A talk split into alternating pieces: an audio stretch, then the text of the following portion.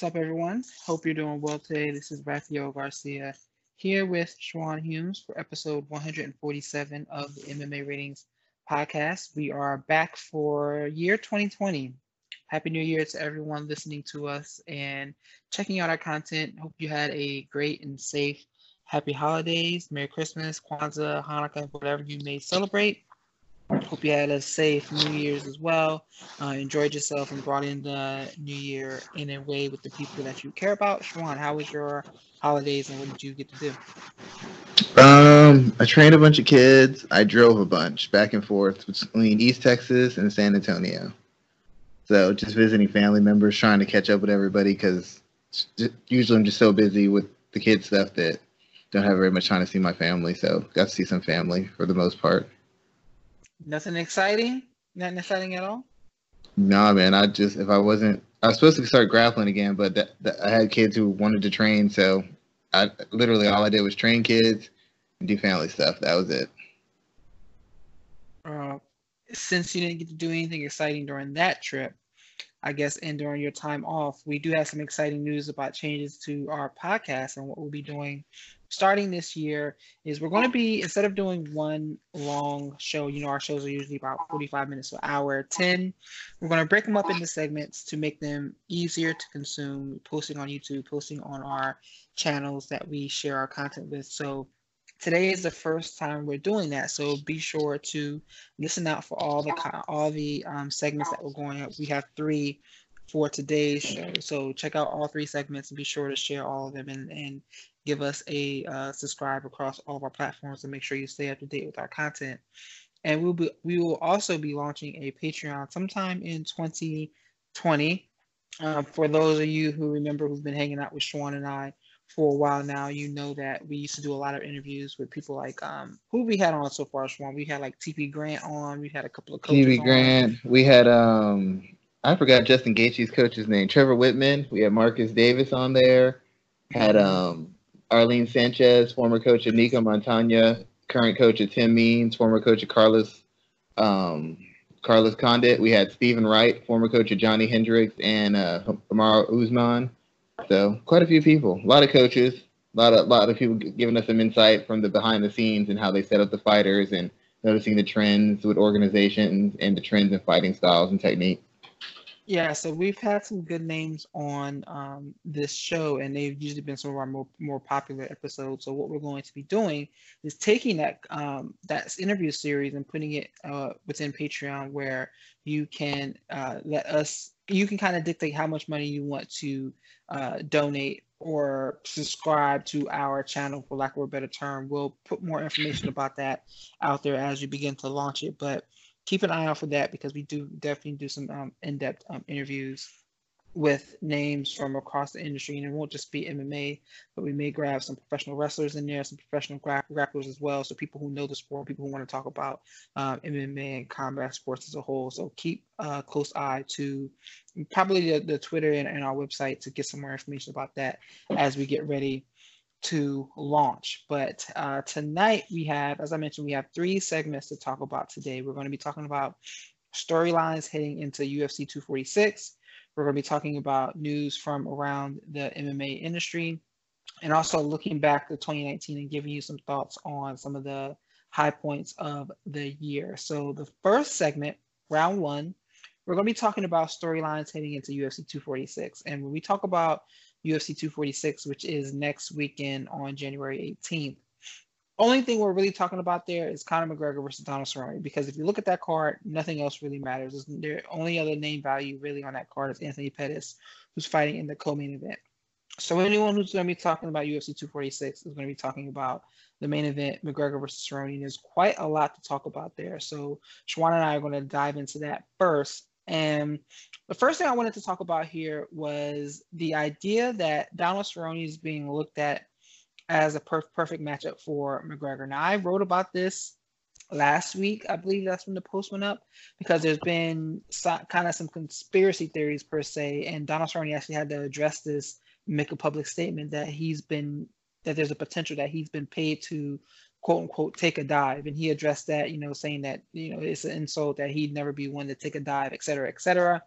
But uh what people need to understand is that while Cerrone may not be looked at as someone who would ever take a dive in a professional fight like that, not alone if you look at the ramifications of if someone did that, you also have to know that this is a perfect style matchup for Conor McGregor, which is different than saying so and so is fixing said fight. So, Shawan, let's start there. Let's talk about that.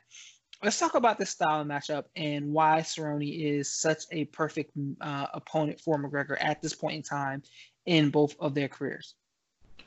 I will jump right into that. But just to do the card justice, it's not a big name card with a lot of big male fights, but there are a lot of big WMMA fights that will be occurring on this card. Not saying we're addressing them, but you're, just to make sure actually, the women get their love. You're 100% right. Yeah, I'm a, I'm 100% wrong about that. I forgot about the Maycee Barber Roxanne Modafferi fight. I forgot about the Claudia uh, um, right, Pennington and Alexa Grasso. Yeah, I forgot Holm about Pennington. that fight. Um, Holm Pennington. Holm. Man, I okay. So I was wrong. Um, there are some big women's fight on this card, and uh, Sabina Mazo, she's also on it too. So yeah, maybe we'll talk about those fights when we do our preview next week.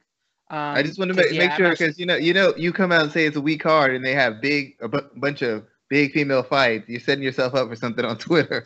You're right. You're right. You're right. You're right. Well, we will definitely do some um, in-depth previews of those next week. I, I actually totally forgot about that. So yeah, we'll cover all. I'm, I'm I'm actually writing a piece about Maycee Barber for this week as well too. So we'll keep a close eye on all of those. So yeah, you're right.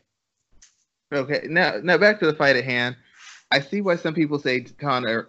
They say Donald might take a take a dive for it, but the fact of the matter is that's the most insulting thing you could say to a fighter. And what they're mistaking, what they're mistaking for a dive, or what they're thinking could be a dive, is really, like you said, it's just a matchup that on paper, based on what we know of both fighters, favors Conor McGregor in a winning in a very dynamic fashion. Not because Cowboy Cerrone isn't a good fighter, he's still top 10, top 15 ish type fighter. And the fact of the matter is, the only two guys he's lost to are the number three, are the number two, and the number three guy in the division. So one of those guys, it was very competitive fight that the ref had to stop. The other guy, he just got wiped out by. But the fact of the matter is, in his last two fights, he's two and two, and the only guys he's lost to are the top two, three guys, two, three guys in the division. So those losses aren't like normal losses. That's not like losing to Nate Diaz. It's not like losing to Anthony Pettis. These are guys who were considered elite in their division. And in the case of Tony Ferguson, he's a guy who hasn't lost in what, two years,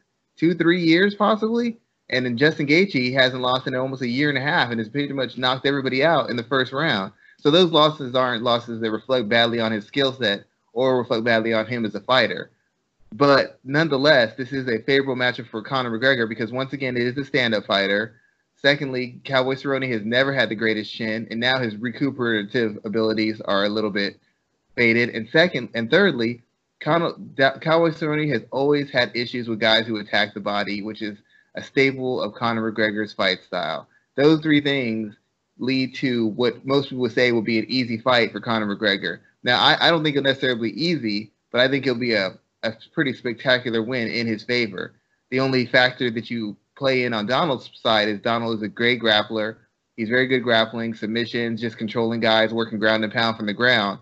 And that could be a threat to Conor. Conor has been tapped before. But once again, T- Conor hasn't been tapped by guys who can't grapple. Nate Diaz is still considered maybe not an elite grappler, but he's a very good grappler. He's finished a lot of very good, very well schooled fighters. And in the case of Cowboy getting the fight to where he wants it to be on the ground, even though Conor didn't look great against Khabib, you have to people have to admit Khabib had a lot more trouble taking Conor down than they thought he would. Khabib had a lot more trouble. He could get getting a submission and even landing ground and pound than they thought he would. And Con- Conor worked his way back to the feet more than a c- couple times. So we can't assume that Cowboys just can come out, take him down, and control him. If Khabib's having trouble controlling you, and Khabib's having to go to chain takedowns together to get you down, that tells me Connor that Cowboy Cerrone is going to also have troubles getting takedowns, much less getting in position to get the takedown. So it's not a fight that I would think a dive would be present. It's just a fight that matches up so favorably for Conor that a lot of people are going already to, oh, it's a dive he's been paid off. He's not being paid off. He's getting paid a lot of money for this fight. Cowboy's a very proud guy. It's just a bad stylistic matchup. Not when he can't win, but when it, that he has a very slim margin of error for to win. So let's go from there because I want to talk about a few things that you mentioned there. So what I've actually been thinking about first before we dive into that is let's talk about how these two guys start fights because you see a lot of people talking about this fight will end in the first round. And we know that Donald Cerrone is a habitual slow starter. Um, you saw when Robbie Lawler fought him, he jumped on him right out the gate and, and tried to get him out there. He didn't, but he, that first round played a big part in him getting that victory there. We saw Rafael dos Anjos. Rafael dos Anjos jumped on him from the very start. Um, so did Anthony Pettis. Is this a fight here where we can expect to see Conor McGregor to be more aggressive because he's not – he's not aggressive in that way that he tries to overwhelm people. If you look at what he did to Jose Aldo, what he did to Eddie um, Alvarez, what he's done to other fighters, is he lets you overextend yourself so he can uh, pick you apart from there. If Donald Cerrone isn't a going to start quickly, who does that play more of a favor to? Is it more of a favor for McGregor or more of a favor for Donald? Well, the thing about it is you're right. Conor doesn't really. He tries to march guys down, but in marching guys down, like Nate Diaz comes out throwing a lot of volume. Uh, Rafael dos Anjos throws a lot of volume, on you, generates a lot of pressure. Conor McGregor uses a longer stance, uses his long weapons, his jab, his reach to kind of feel the distance, and he slowly begins to walk you down. He kind of moves in and out. He, he's not a guy who just jumps on you. The thing that where Conor is a fast starter is you give him an opening, he will take full advantage of it. But he's not just going to come and walk it, put all sorts of pressure on you, just get in your face right away. He's not a guy who just comes out there throwing a bunch of volume or spinning kicks. He he gets out there, he aggressively comes, but he comes with deliberate aggression. So in the fact that he's going to be kind of kind of finding his rhythm and finding his spacing, and the fact that he hasn't fought in a while, that might give Donald Cowboy Cerrone just enough time to kind of acclimate himself and get through the round safely. The only problem is Conor is known for being a very sharp counterpuncher. So it's very likely he could do something similar to what Justin Gaethje did, which is land a quick shot, put him away, and that's it. That's very likely because he's just always been a sharpshooter. It depends on how sharp he is, how good his sparring's been, and how really focused he is in being prepared for this fight. Because if he thinks it's just going to be a walkthrough, he's going to let Cowboy Cerrone make it through the round. And if Cowboy Cerrone makes it through the round, now we might have some serious problems. If he can get his feet underneath him and make it through the round. The other problem you haven't talked about is when Cowboy starts fast, his defense tends to be a little shaky, and he can't afford a shaky defense against a guy who likes to punish to the body and a guy who is a super sharp shooting counter puncher. So it's kind of a it's kind of a mix. Is Cowboy going to come out fast, try to assert himself, and walk, walk into something big, or is Conor going to give Cowboy a little bit of time so we can acclimate himself and then get through the next rounds and make it competitive? It, it's very interesting to see how this fight starts off. So let me ask you this: how, how do you see the fight going from a finish standpoint, and how does that change if we get to the second and, and third round? Does getting to those rounds change your opinion on who comes out the victor? No, those don't change because if you're not, if you, people who don't like body punches, nobody likes body punches. People don't like body punches, don't like body punches. You don't get older with more tread on your tire and get better at taking body punches. That's that's not how this works. So that's always going to be a weakness for Cal. That's always going to be a weakness for Donald. Everybody's exploited him to the body. Nate, uh, uh, Rafael, it, just anybody who's fought him has exploited him to the body. And the only thing to matter, the issue of getting past the first round, it, I can't even say the cardio is an issue with Conor because Conor went four hard rounds against Khabib, where Khabib was in points dominating him positionally, and even though he looked tired, he wasn't dead tired. He wasn't Michael Johnson tired. He wasn't Dustin Poirier tired. I can't do nothing. I can't get up. I can't defend anything. He was competent in what he was doing throughout the fight. He was just getting outworked. So the only thing that I say if the fight goes longer, it's going to allow Donald to warm up to where he'll start using the leg kicks because Conor's a little bit open for those. It allows him to kind of put his combinations together. It allows him to kind of set up takedowns with his strikes instead of just being out of desperation. If the fight goes longer, his confidence grows, he gets his timing down, he starts asserting himself. But whenever Cowboy starts asserting himself, that's when he starts getting beat the fuck up because his defense just isn't there anymore. His reaction isn't there, and he tends to not move his feet enough. So the, if he comes out hard to to land his offense, he's walk, he's doing what Conor wants. He's giving Conor op, counter opportunities. If he gets through the first round and starts building on his confidence, then he's going to come out hard and start throwing more, which also opens him up for counters for Conor. If I knew the Cowboys' chin and body could hold up, I could very well pick him because he's got enough tools and enough seasoning and enough experience where he could create situations to put Conor in trouble. But the fact of the matter is, he has not taken a lot of shots well, and he's been taking a hell of hellified beating. That time at welterweight was good for him because he's a little bit quicker. He's fighting worn down guys and less experienced guys, but it was bad for him because every single one of those welterweight fights, except for the fight with with uh, Mike Perry, he took huge beatings in. So he's kind of had the world class beaten out of him, and whatever durability he's had isn't there anymore. If Conor doesn't ice him quickly, it's more about Conor's timing and not landing the right shots more than it is about Cowboy's shin, because Cowboy took punishment from Rick Story. He took it from Jorge Masvidal. He took it from Matt Brown. He took it from Alex Hernandez. He took it from Tony Ferguson. He took it from Justin Gaethje. In the last six, seven fights, he's taken tremendous beatings, and he was never that durable to begin with. So let's talk about something you just said there. If if McGregor doesn't put him away, if he struggles in this fight, what does that mean for him? Because I want to use that to talk about the next uh, the next bit of this round in a second. Uh, but if he struggles in this fight, let's say he goes three rounds and he maybe loses one round, or he looks like exceptionally tired in, in the third round. If he struggles, what does this mean for him and his stock uh, for the UFC? I'm going to sound like a Conor fan when I say this, but I'm just stating facts Conor, in between fighting Khabib, he was how how long was he off? Two years, and then he fighting Cowboy. He's off. He's been off a year. In his two years off, he looks better against Khabib than Dustin Poirier, who was on like a five fight win streak. Look off two years of no action. So if he comes against Donald Cerrone, did Justin Gaethje look good against Donald Cerrone? But in the first first round and a half of Cerrone versus Ferguson, Ferguson was taking as much as he was given. It was his chin and his volume and his durability that allowed him to start to overwhelm Cowboys running. But at no point was he just handling him. He was taking as much be- abuse as he was giving him. So if you come off from a year, you're still fighting a guy who was still a lower top 10, maybe top 12 type guy, and you're coming off a year and you're able to you're able to win a fight against him. That's saying something. Ronda Rousey came off of a year and fought a top top person, and she got blown out. We've had other people come back after a year and fight a top person and get knocked out. It's not easy to do to come back and look impressive when you have fought in a year and we don't know you're, you're under scrutiny from legal issues, um, money issues, drama with other fighters. If he comes out and just wins, even if he ekes out a win, that's still impressive because he has not fought in a year.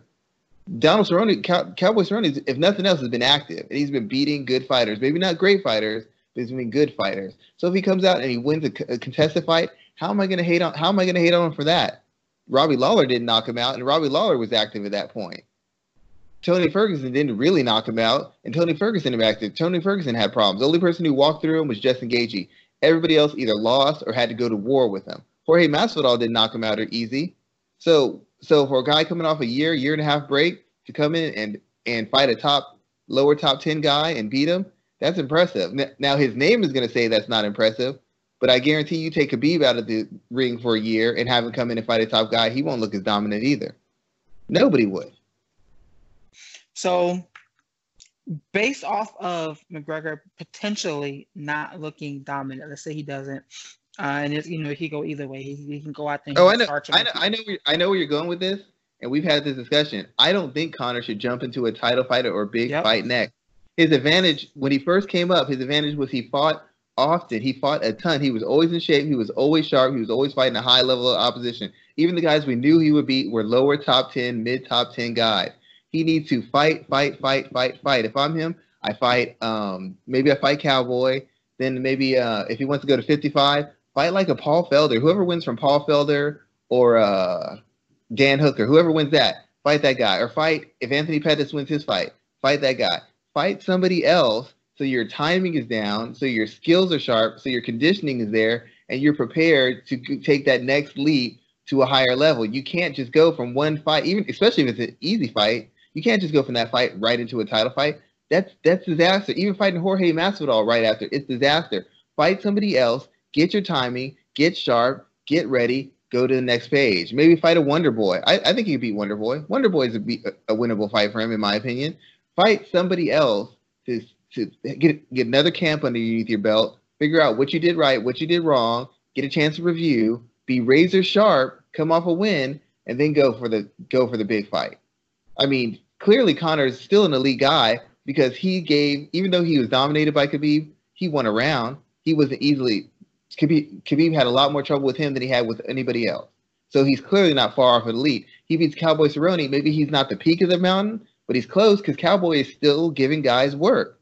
But you don't just go take these huge steps. He needs to, I say, take another two fights, then go for the title, or take two fights and then take a Masvidal. I don't. You've already got money. You're going to make money with anybody. You need to get t- reps in. You need to get sharp. You need to face live bullets in live real time. So there's been four names so far. I want to say that have been bounced around as potential McGregor opponents. Obviously, you have Khabib, you have Masvidal, you have Usman, you have Justin Gaethje. Me personally, I think three of those fights he loses. The the Justin Gaethje one is probably the most probable that he wins, um, or the most likely that he wins out of that group. If you had to select, because he's going to fight one of those four guys next, who do you put him? Unless if Tony Ferguson defeats um, Khabib, uh, who where do you put him next? Who are the who are my options? You have either you have the winner of uh, Khabib Tony, you have Kamaru Usman, you have Jorge Masvidal, and you have Justin Gaethje. Gaethje, that's what I go. I would go for Gaethje. Gaethje not only is a Gaethje's been talking trash the whole time, so you have a build up. He's basically called you out not just as a man, as a father and a fighter. Secondly, as good as Gaethje is, because Gaethje's defense isn't as terrible as people make it out, his offense isn't all chaos and nonsense. There's a science to it. I wrote an article years ago. It still rings true. The fact of the matter is, Gaethje is the kind of guy who, when you put rubber to the road, is going to engage. I don't care how technical he starts out. I understand he's going to be more technical, but when you put the rubber to the road and you crack him, Gaethje is not going to allow that to go unpunished. He, he's going to put himself in a position to get whacked, to get stopped. It's the most exciting fight. It's also a high level fight, and it's also a fight that gives him a good chance of beating an elite guy. Because Gaethje can wrestle, but Gaethje's Gaethje shies away from wrestling, and he said it himself. He's afraid of getting tired. He's not sure if he wants to get in those extended exchanges.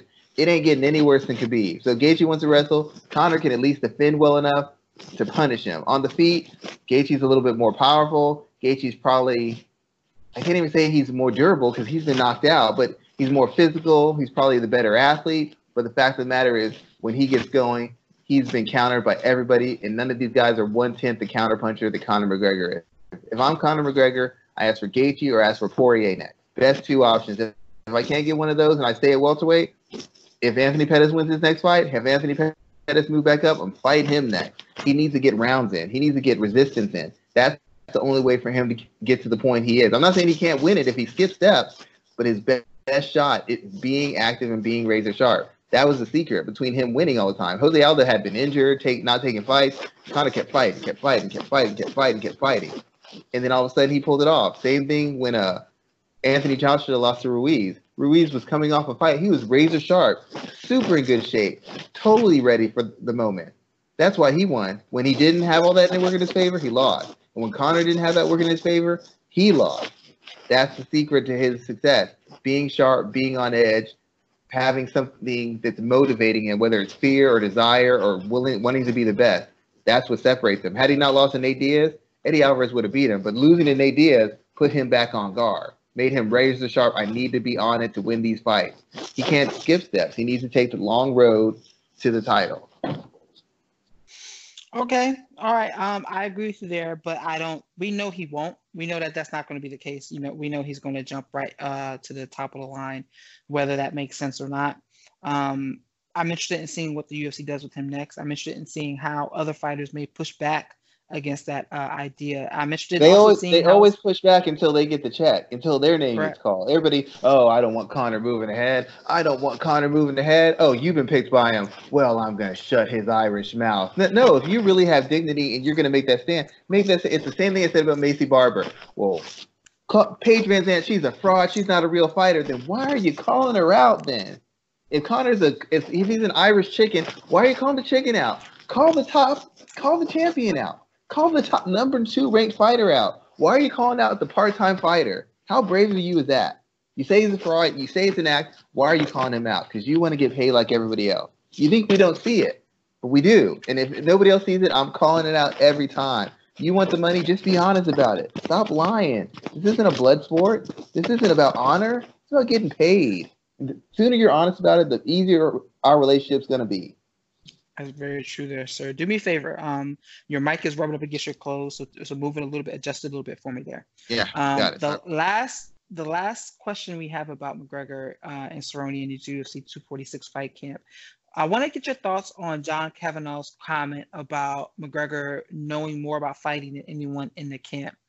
I've been listening to a couple of different responses. You know, people on Twitter have been saying what they what they want to say. There's been a couple of different podcasts talking about this, and the idea of whether or not McGregor is running his own camp and how well that works. Um, the the first two there's probably three examples that hop out or that jump off the page to me of fighters that have run their own camp and have struggled to find success. Maybe four.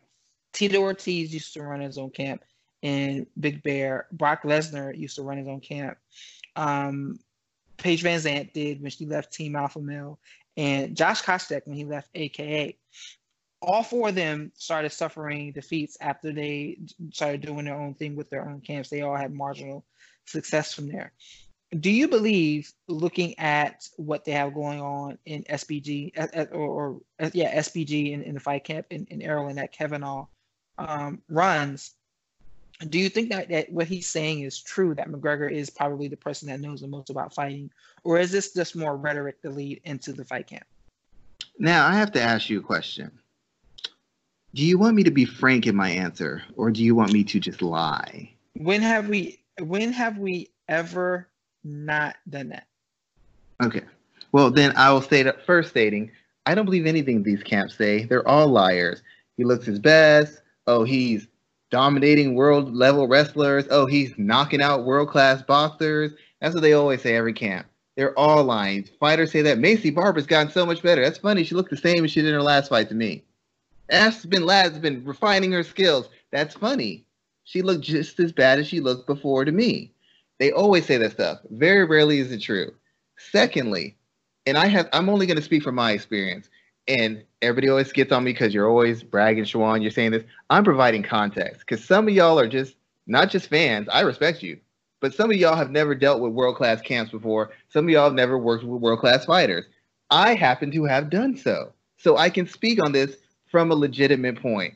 Some of these camps are idiots, point blank idiots, and some of these fighters are worse. They don't. They don't. They're not students of the game. They don't know what they're doing. They only know what their camp tells them. And 90% of their time, their camp is either A, lying, or B, speaking from a position of strength, which is an ineffective way to coach a fighter. You don't say, this guy can't handle my power, this guy can't handle my wrestling, because if that guy does, and your whole plan is based on you dominating these areas and you can't dominate, your whole plan falls apart. And that's what 98% of these camps do. They don't know what they're doing. They're just going off their prior experience and what they think they know. Trust me, you if you saw some of the stuff that these guy, guys come up with game plan, you would say, "Oh my god, it, this this guy really a paid a paid trainer told this person to do this."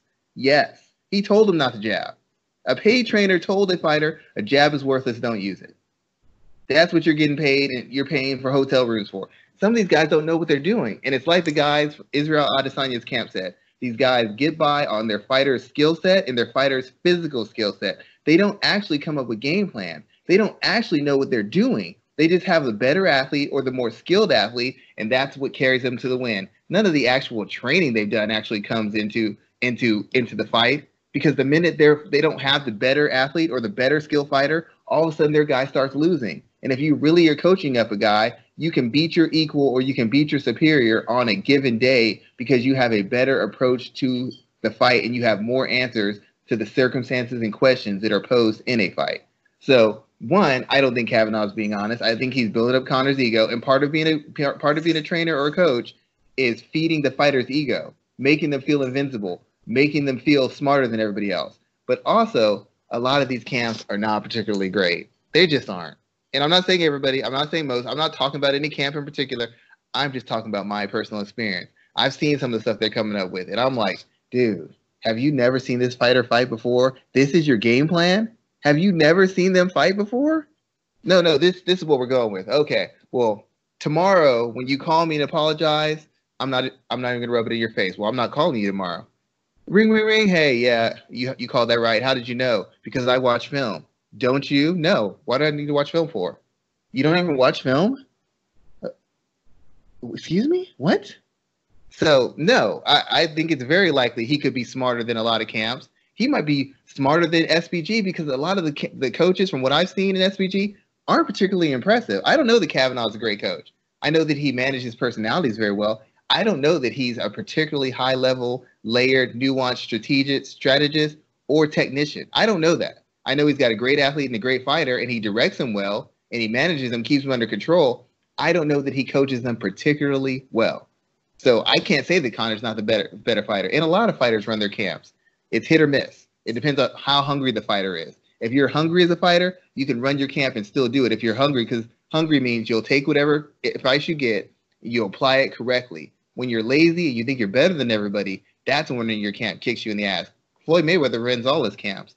He ain't lost yet because he's the kind of guy who understands what it takes and never loses hunger. If Conor's not hungry and he thinks it's an easy fight, he's to lose. If he comes out looks amazing because he's taking it seriously and understands the point of his career he's in, it's it, it, it, it depends on the fighter and it depends on their, their focus and their desire on how much running your own camp will hinder you. It's always going to hinder you because you're not some guys aren't honest with themselves. But if you're really hungry and you're honest with yourself, you can manage it. A lot of fighters do.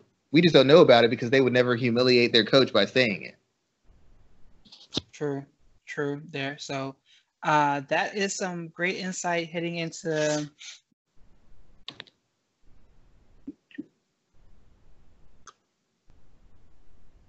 Okay, so now we're going to start talking about round two from episode 147 of the MMA Ratings podcast. And I just want to sit down with Shawan and talk about some of the news uh, stories that are going around in MMA from this past week. Actually, back to a couple last week to some fight announcements that were made, some new signings, just kind of dabble around in some of those stories and just kind of throw out some ideas and some insight on those pieces. Um, the first one I wanted to talk about was Rory MacDonald, a former UFC title challenger, former Bellator champion. He has decided to sign with Professional Fighting League PFL, and this is coming after PFL did their second uh, season finale on I think it was on New Year's or the day after New Year's where they're handing out million dollar checks and we've seen a couple of other fighters decide to run their opportunity at PFL and see what happens. You know, Kayla Harrison, she won a tournament, she won a million dollars. Lance did Palmer, she really win a tournament, or did she win a setup, but a series oh, of setup uh, fights? She she got a big ass check that said she got a million dollars. Um, okay. Lance Lance Palmer, he won uh, his the tournament for the second time around, getting a million dollars there as well. So now we see MacDonald stepping in. And what are your thoughts about the signing there for him? Um, I think uh, Roy Cooper III won the welterweight division, and he took home the million dollar tournament check uh, this time around. But what what do you think about Rory MacDonald stepping into the PFL at this stage of his career? Well, I think it's a good Matt, a good thing because I mean it'll be another organization that he can show that he's a high ranked fighter in. It's a good position because you know who you're fighting. There's none of this last second bring a guy in. You don't know who you, you don't know who you're fighting, but there's kind of a chain of command in the fight. So you understand who the field is. You understand when you're fighting. You understand more or less who you're fighting. So you can kind of prepare in a professional manner. As we know in mixed martial arts, whoever's the hottest guy might be the guy getting thrown at you.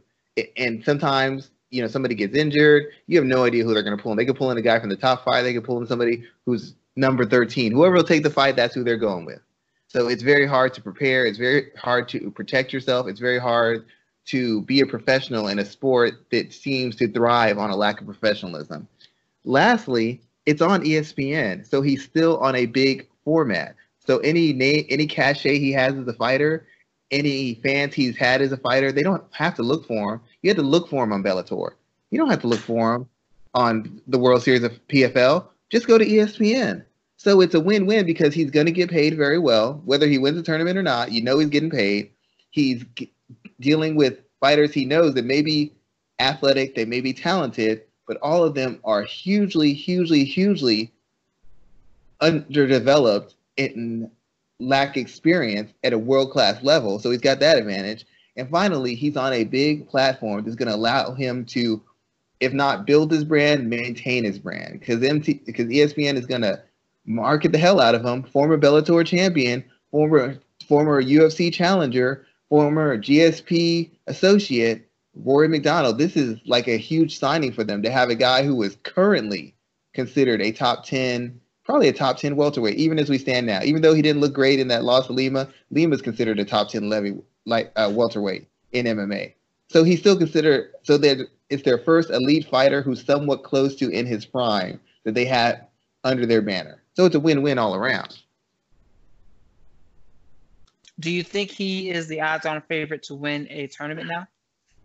Um, outside of the possibility of him being him being not durable, I don't see how you I, I don't see how you can even question. I mean, Jon Fitch is pretty much better than anybody else in that tournament. Diego uh, Lima is pretty much better than anybody in that tournament. Even the the Gracie he fought, for the most part, is probably would probably be in the top.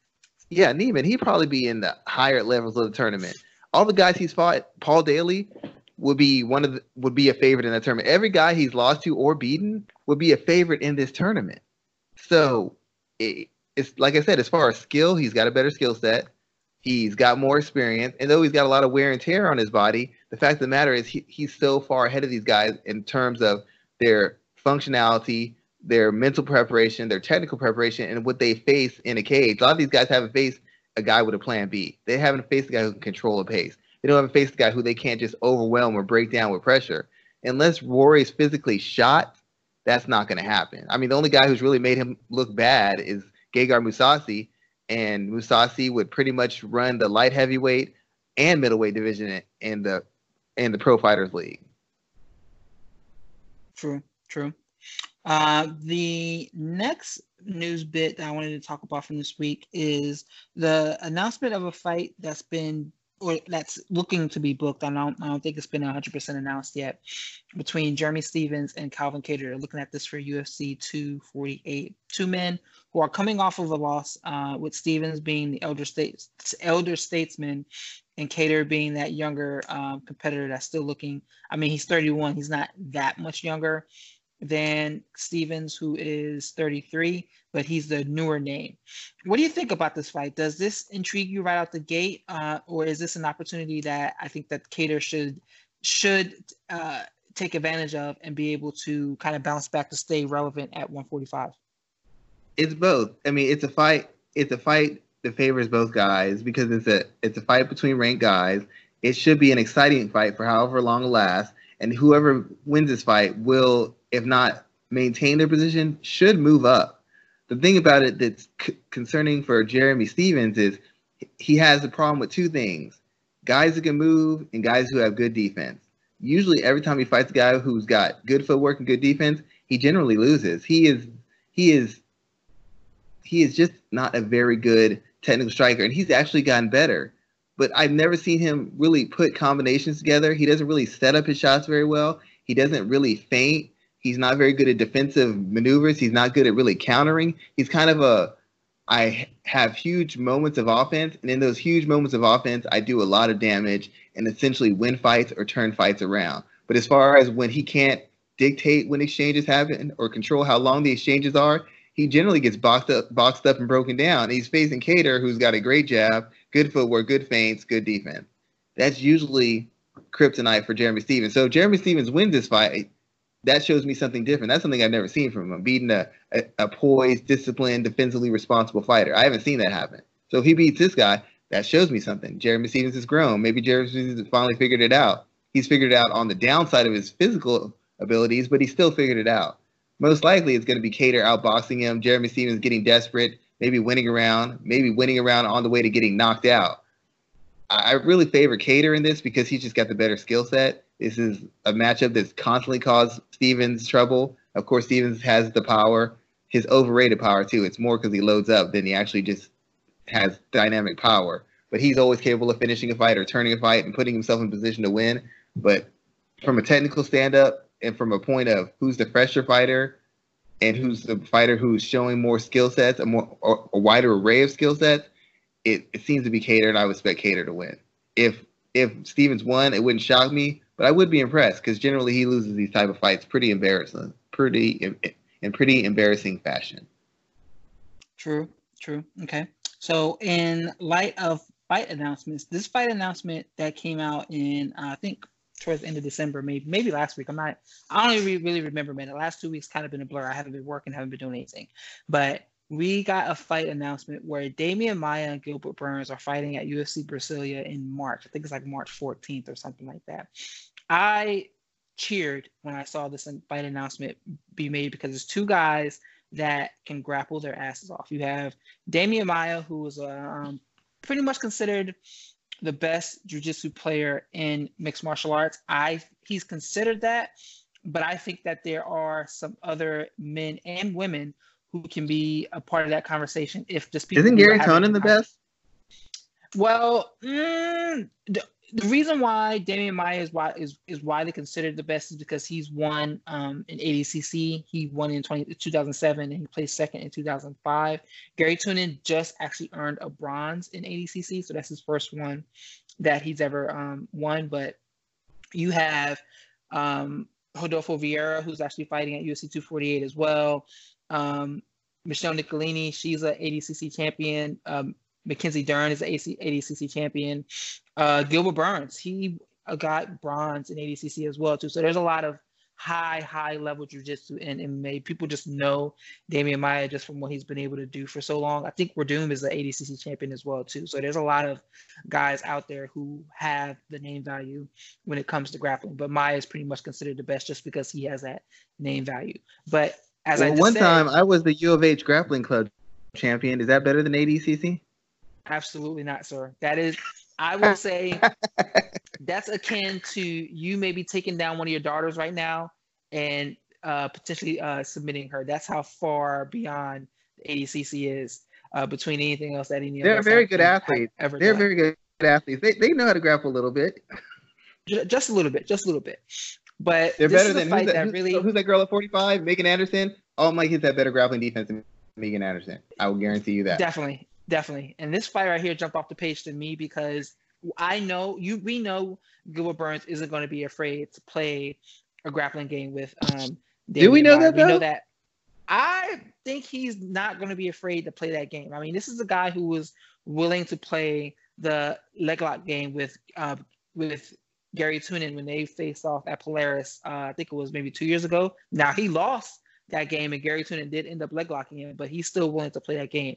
I mean, he just did. They did the the quintet event, the quintet ultra event, um, a couple maybe like last month, and he carried the team on his back to victory. I mean, he dominated Jake Shields at uh, in in the in the final match of the night as well too. So you, and we know this guy can get out there and we know he, he can grapple.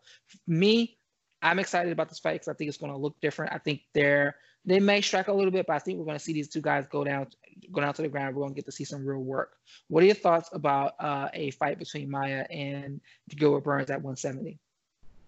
I don't think Gilbert Burns is afraid of him. I just don't think Gilbert Burns is gonna, gonna give him the fight that makes it gives him a chance of winning. I'm not saying Gilbert Burns can't submit him. I'm not saying he can't take him down and ground and pound him. I'm not saying that at all.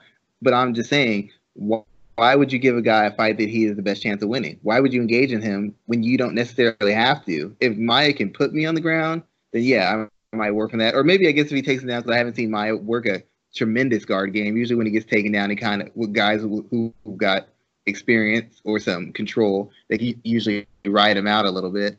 But why would I even? I, he's a guy who's in his 40s, who's not a good, who's not a good striker, who, who's good at pressuring and and has a certain amount of defensive acumen. But when you start getting into exchanges or you start putting shots together, Maia's defense does not generally hold up. He's not a plus athlete. He never was, and he, he for sure isn't now. So it's kind of like, why wouldn't you just take the easy road? If Maia can get me down, if he can put me in these bad positions, then yeah, sure, sure I'll I'll engage with them and, and I'll counter them and I'll and I'll engage on my terms. But otherwise, why would I give Maia the fight he wants when, in theory, Maia shouldn't have anything for Gilbert Burns on the feet. Gilbert Burns should be able to take him down, pound him out real quick, get back up. He should be able to put a jab on him, leg kick him, put some combinations together. Now he might choose to engage him, just like um, what was his name? Gunnar Nelson did, just like Jake Shields did, just like Ben Askren did. But that would give Maia a chance to win. That would give Maia a chance to. If you put Maia in a three-round grappling fest or five-round grappling fest, he's not going to really get tired. He's not going to really get punished, and you're going to have him in a, in a comfort zone. Whether you're better than him or not, he's going to be comfortable the whole fight throughout. Why would you allow him to be comfortable? Why would you allow him to be in a position of power? And my my thought about that is is I wonder if this fight is going to look similar to when Jake Shields and Demian Maia fought because remember there were a lot of scrambles there where Jake Shields was able to do enough and hold position enough to get the mm-hmm. win there.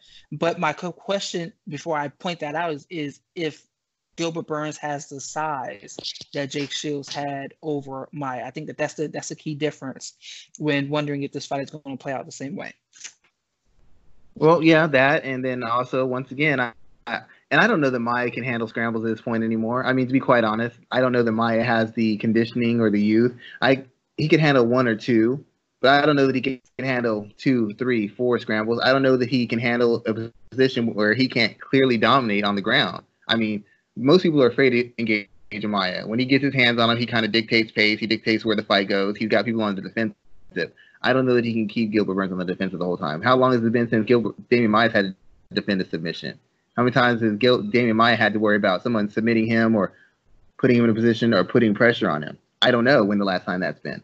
So Demian Maia may not hold up under those circumstances. But once again, the only reason I say why take him to the ground is because whether you're better than him or not, whether he's older, whether he's not, that's the place he's strongest in. That's the place he's most comfortable in. That's the place he's least likely to expose himself or least likely to get tired in. Mm-hmm. So, so why even give him the chance when you could kind of put a combination together and put him away? You can't get wild. You can't. Get, or then again, maybe Gilbert Burns can get crazy because he knows he has enough defensive skills and enough submission skills. But if he gets taken down, he can get back up. If he gets taken down, he can work his way out of bad position. If he gets taken down, maybe he can threaten Demian Maia with a sub. Most guys know they, they don't have any chance of submitting Demian Maia, so they get really disciplined in how they fight him, and they don't take any chances because they're so fearful. Gilbert Burns might not have that fear. That might work for him. It might work against them. True, true. Um, the last news bit I wanted to talk about today is not an, an announced fight, but it's Ryan Hall. He's out here calling out anybody that he potentially can. And he mentioned Jose Aldo and Frankie Edgar. Now, that jumped off the page to me. Um, I think those are two interesting fights to uh, even kind of really kind of throw out there. I think Hall is ranked at number 14 and Aldo is at four in featherweight and Edgar's at six, I believe, right now. So, what are your thoughts about this here? Um, do you think that would happen? I mean, both of these guys are both down at 135 now.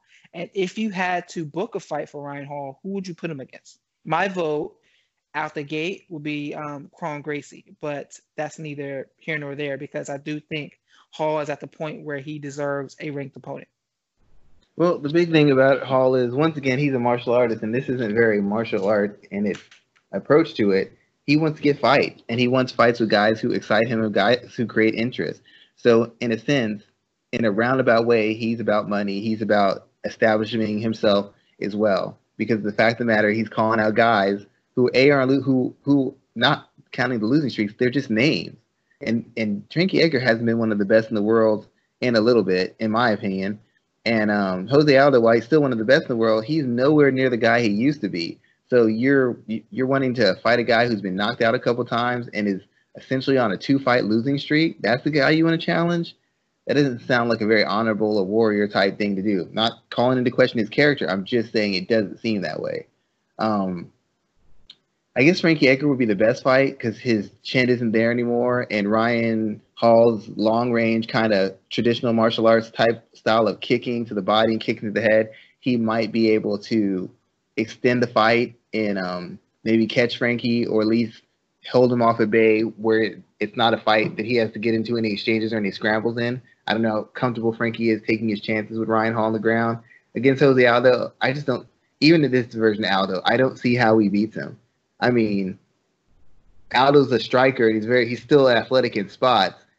I feel he could find a way to counter Hall and just chop him up, chop him up, and stay at distance for the, the majority of the fight um, to win a decision. It wouldn't be an exciting one. It wouldn't be a pretty one, but I feel that he's got enough defensive takedowns, defensive awareness from submissions, and quite frankly, his defensive footwork and the feints are enough that I think he can control the fight and just win a boring, ugly fight.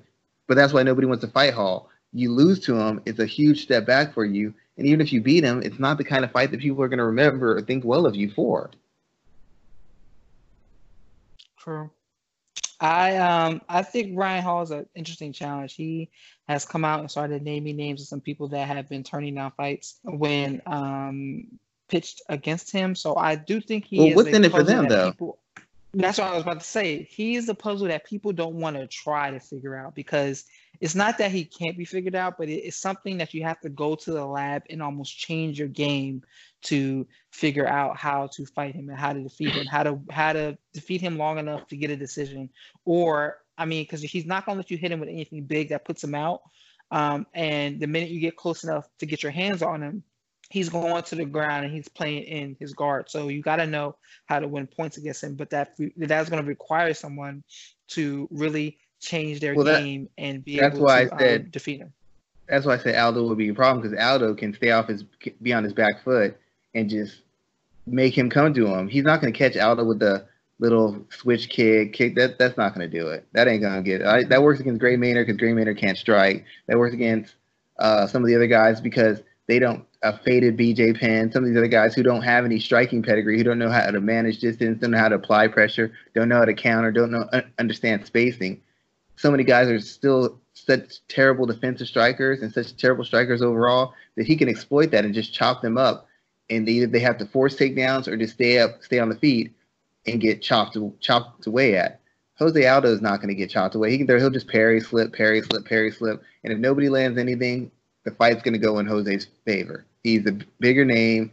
He's a more established fighter. It doesn't matter if he doesn't do anything. If he didn't do anything and Ryan Hall doesn't do anything, it's going to Jose Aldo. He would have to take chances to get to Jose Aldo because Jose Aldo mm-hmm. is defensively aware and has enough wrestling to defend. Even if he gets in a position, Jose Aldo is going to try to punish you. He's going to punish you before he escapes. He's not just going to hang on and and and seek to run away. I think he's got enough skill and he'd make it hard enough for Ryan to get to the spots he needs to get in to tempt those takedowns, those rolls, barrel rolls to get to the takedowns, the Mari rolls, even to get in position to jump guard. I think Jose Aldo fighting off the back foot, using the jab and feints, controls the pace and kind of just picks him apart. And even if he doesn't land anything big, all he has to land is one or two shots.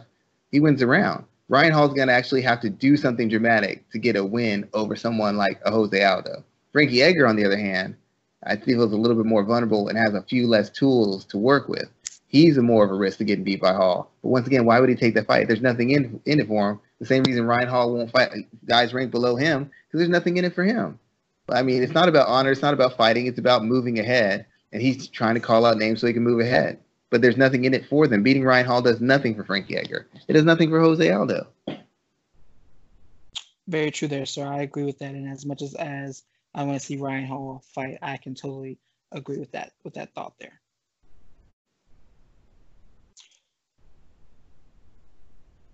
So let's use this as an opportunity to move into round number three, where I want to sit down with you and talk to you about 2019. Uh, you know, the, the year is behind us, and we can have opportunities to kind of look back and, and point out some of the bigger moments from 2019. And I just want to talk about three uh, three little topics: fighter of the year, fighter of the year, and story of the year.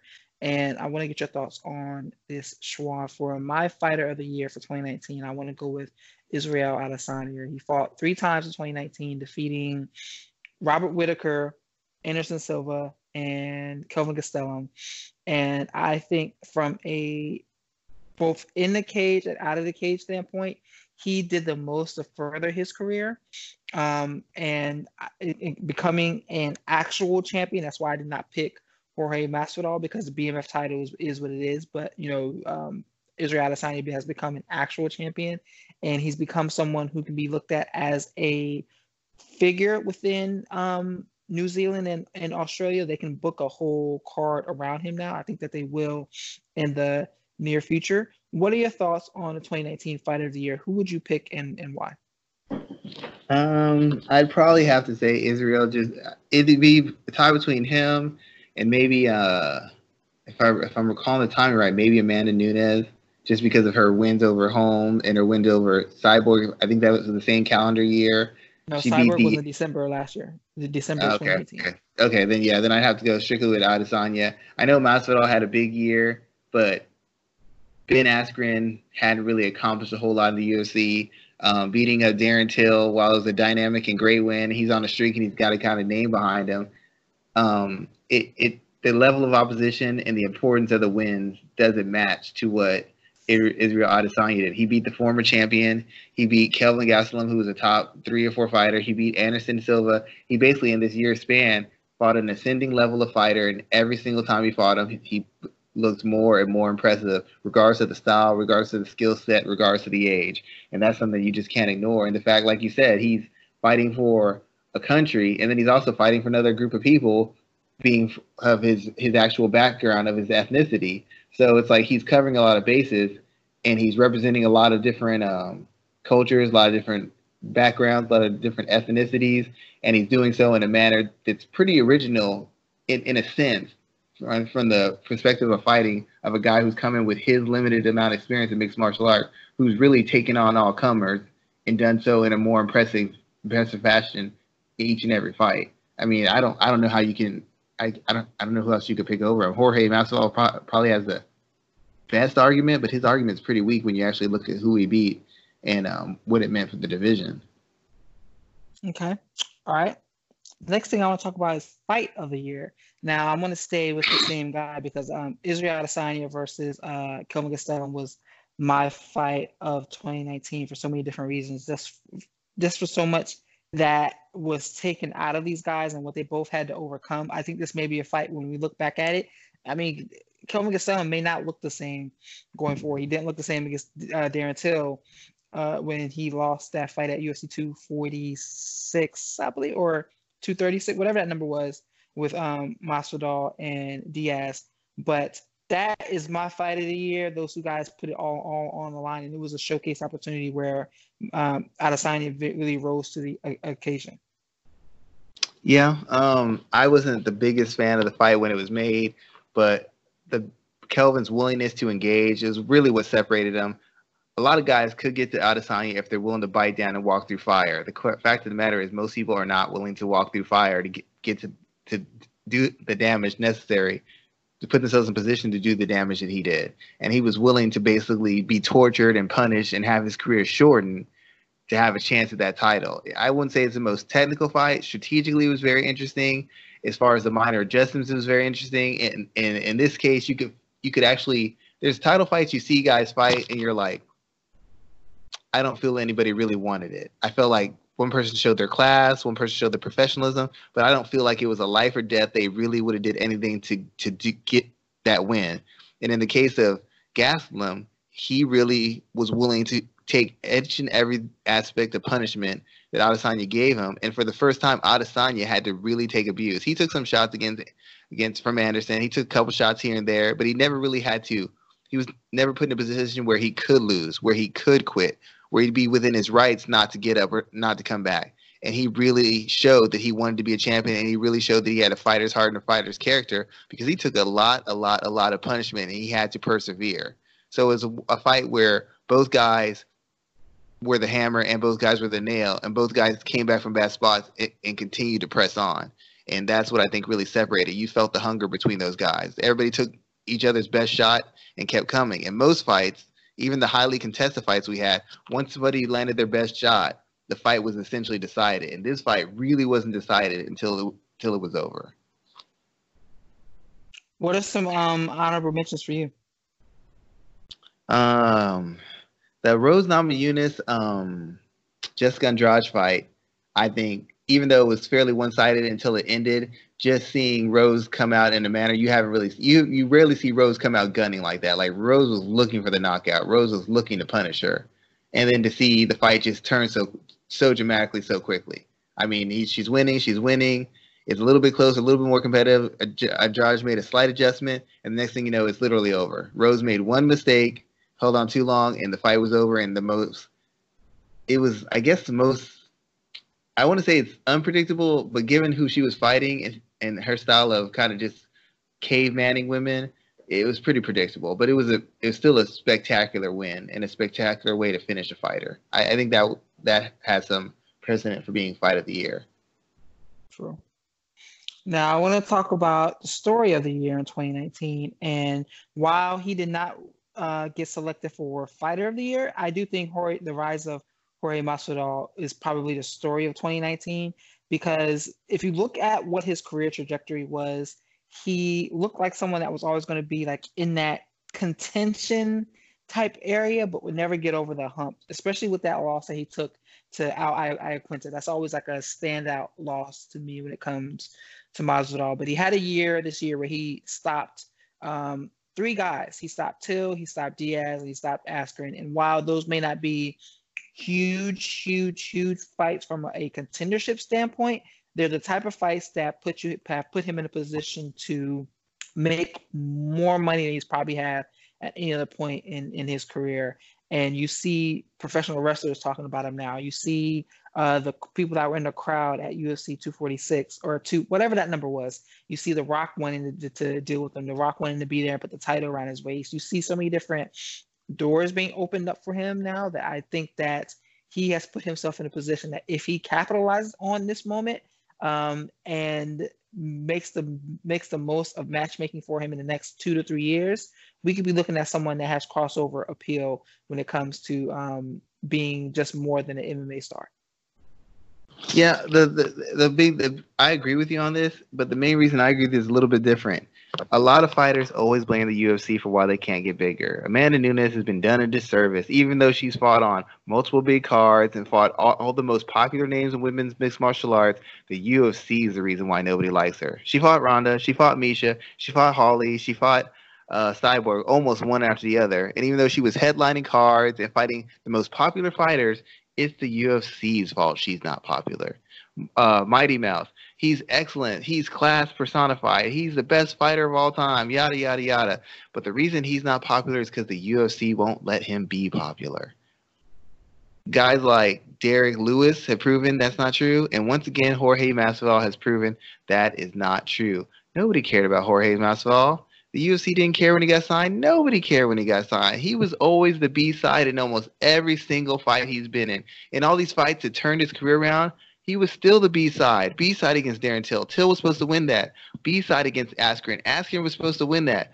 B side against Nate Diaz. Nate Diaz was supposed to win that. He has not been the A side in any one fight, but he single handedly turned himself into an A side fighter by showing some charisma, being open to the open to any and every possible interview or any platform uh, made available, and by winning fights. All these guys keep telling me how the UFC is holding me back. I can't get any opportunities. I can't get in interviews. How are you not getting interviews? Are you not getting them, or you not? Are you turning them down because you want to train? Are you not getting them because, or are you not? Are you turning them down because it's not your style? You don't have time. You want to spend family time. That's all well and great. But to be a star, to be a name fighter, you have to do more than just win fights. You have to put yourself out there. You have to treat building your brand the same way you treat as fighting. And most of these fighters refuse to do it. They don't want to do it. They hear them complaining. I have to answer this stupid question again. Answer the question and get a new fan. And, and, better yet, answer the question in a funny way so that we find some charm and humor in what you're doing so that more people will like you and we'll see a different side of you. No, I just want to answer this stupid question. It's a dumb question I've answered a million times. You don't think Jorge Masvidal's been answered the same question a bunch of times? But he knows better. He knows to show his charm, show his charisma, show his sense of humor. And instead of looking at it as an obstacle, he looked at it as an opportunity and he single handedly turned his whole image uh, position in the sport and position in the UFC around just by taking advantage of the opportunities presented to them instead of whining and crying about all the opportunities he missed and how they keep asking him dumb questions and he has to go on to these stupid shows and I just want to train. No, that's not how it works. You want to be a star. You got to do it all. These guys don't want to pay the price to be a star. And if you're willing to pay the price and you're willing to put on an act and you're willing to play up your characteristics a little more and you're even the slightest bit interesting, you too could be a Jorge Masvidal. Last year, it was Derrick Lewis who was on everybody's news.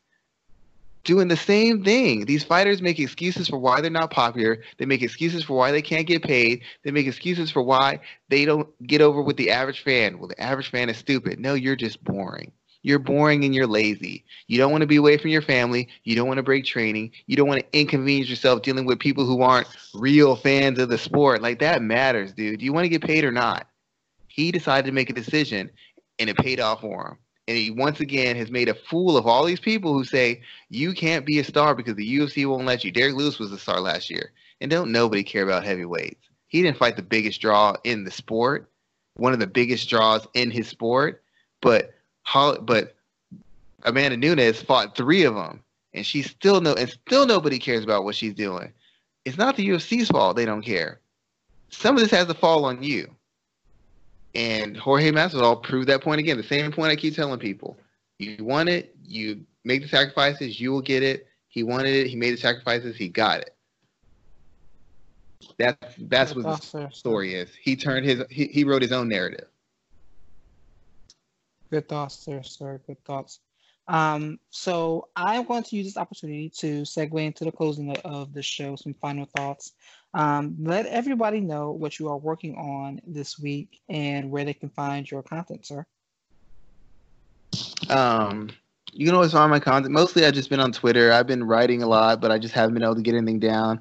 Mostly because this training thing is really kind of just taking up a lot of time. I know nobody cares because it's basketball, but I was able to get three kids on varsity. I got kids like doing better. It's kind of cool feeling helping people out. I like it and make some money at it. So it just t- takes a lot of my time up. And that's when I'm not helping fighters, whether it's boxers, MMA fighters, actually like go over scouting stuff. It's just very hard to find time to sit down there and and type the way I want to and write the way I want to. But I am working on this Green Arrow part. I think it's going to be two parts, and it's going to be uh, coming out I think next week and the week after for the finale the second to last episode of Arrow and the final episode of Arrow And honor of the Green Arrow, kind of breaking down his weapons, his approach to fighting, and some of the techniques he used, similar to my Captain America piece.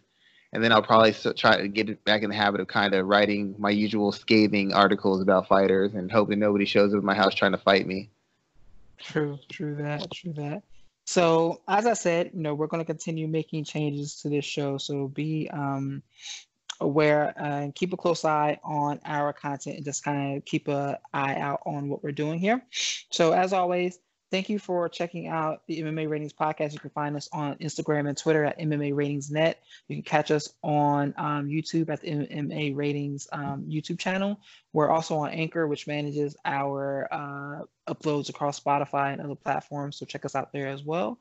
And we'll be back on Tuesday of next week to talk more uh, MMA and do our UFC 246 preview. Um, my wrestling podcast, Let's Talk Wrestling, will be moving to Thursdays, and I'll also be doing special shows um, after major PPV, pay per views on uh, Sundays. So, as always, thank you for taking the time to check us out, and we'll be back next week. And um, have a great weekend, everyone. Have a great weekend. Week, excuse me.